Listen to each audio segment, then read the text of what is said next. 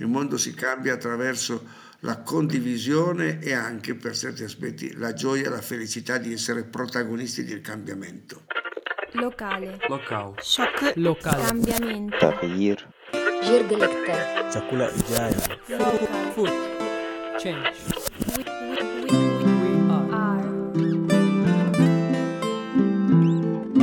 Welcome to the Slow Food Youth Network podcast. Hello, everyone, and welcome to the first episode of the Slow Food Youth Network podcast of 2022. I'm Valentina Gritti, your host and international coordinator and project manager of the Slow Food Youth Network. But first of all, what is the Slow Food Youth Network, or SFYN as we call it? It is a global network of young activists who are working together to achieve a better food system locally and internationally. We want good, clean, and fair food for all. Today I'm very happy because I will record the first episode together with Carlin Petrini, the brilliant mind who founded the slow food movement in the late 80s. We will talk with him about his experience and his memories as a young activist, but also about how the movement is developing. And we will get to know his vision towards the International Congress of Slow Food this year and the edition of Terra Madre, which will take place from the 22nd to the 26th of September in Turin, Italy. Terra Madre is the largest event that Slow Food International organizes every two years, where representatives of the different communities meet and during which various activities, workshops, and conferences on the themes of slow food are organized.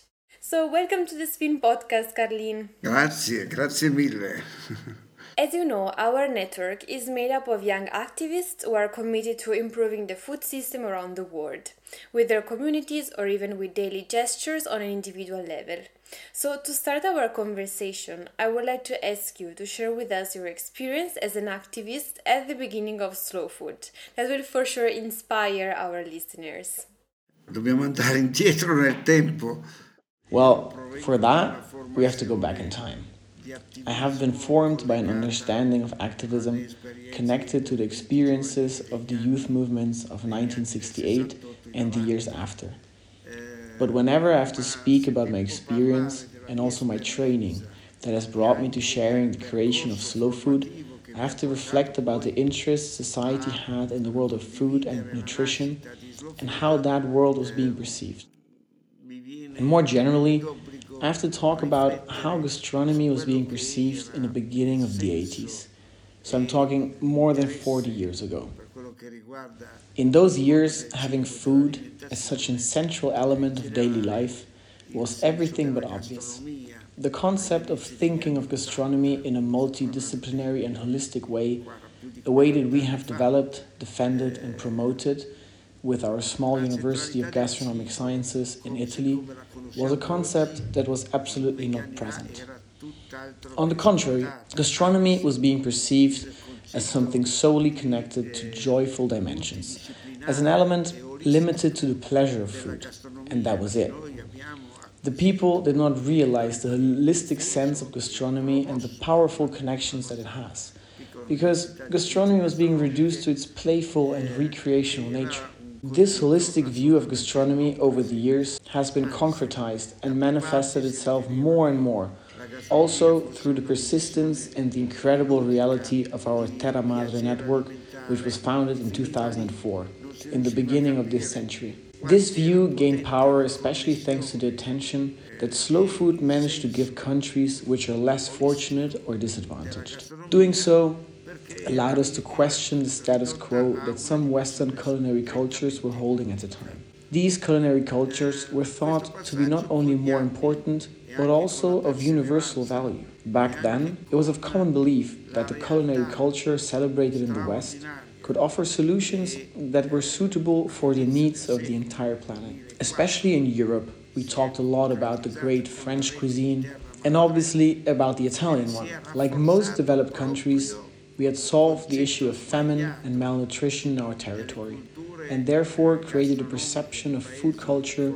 that was connected to pleasure and enjoyment. Ecco, io penso che il I think that the most valuable work that has been done by Slow Food in this regard is above all the work of public sensibilization that tried to disconnect gastronomy from the singular connotation of being a pleasureful department, purely connected to enjoyment and pleasure.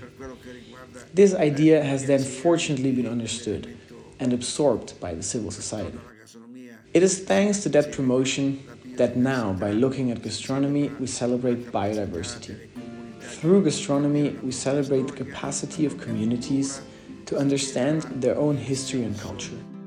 And we celebrate the sense of respect for Mother Earth and the environment. Fortunately, the awareness that gastronomy has a multitude of facets has over time become our cultural heritage. Which means that if you talk today to the youth about these topics, it means talking to a different type of generation. My generation had not yet incorporated this dimension of gastronomy. On the contrary, it was strictly concentrated on the pleasure aspect of it. Luckily, though, among the new generations, the holistic perceptions of gastronomy has grown. And in a certain sense, it has manifested itself into a style of young activism, which in my times was not there yet. And by the way, this new young spirit of activism has a strong international component. Today, a dimension of activism that remains closed within national context and borders is not sufficient to understand the complexity of the world. Today, this complexity can be understood in particular through the connection between different countries and their economies. Today, we live in a world in which, as is rightly being said in many places, everything is connected. We cannot reason about gastronomy if we don't focus on the disasters that are being provoked with regard to the biodiversity in different parts of the world. And we cannot reason about gastronomy if we don't understand the connection between deforestation in the Amazon and climate change.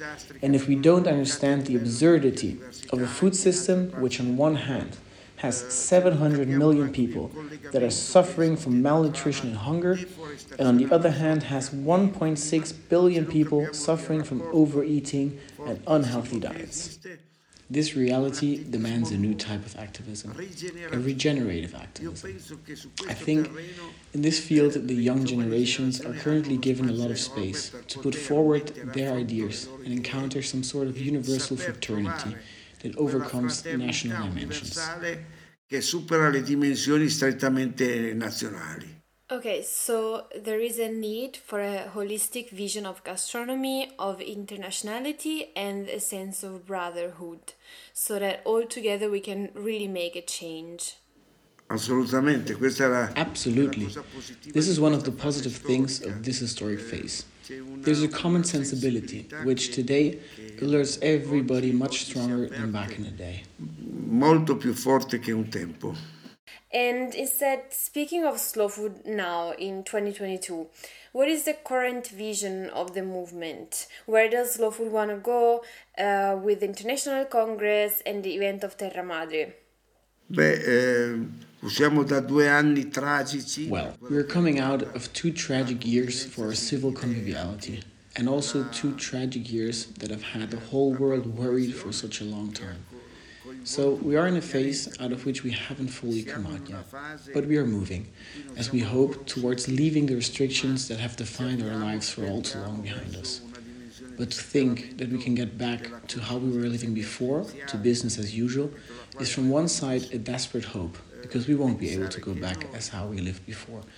But on the other, it can be an opportunity. The opportunity is to give rise to a paradigm shift concerning our current type of economy concerning certain ways of production, distribution, and travel, because this pandemic has simply amplified a crisis which is much more profound, which is the crisis of our ecosystems, climate, and nature. We find ourselves in a historic moment in which everybody is constrained to reflect, and this change requires all of us to regenerate our way of thinking in order to generate the capacity to change our behavior in a systemic way. And it is important that we do not live these changes as changes of suffering, of unease, but as changes that can be interpreted as a form of liberation, of new sharing. Practically, we have to guarantee the passage from one society that is heavily competitive, in which my generation has grown up and shaped itself, towards a society that puts into evidence instead of competition a participatory approach geared towards sharing and cooperation.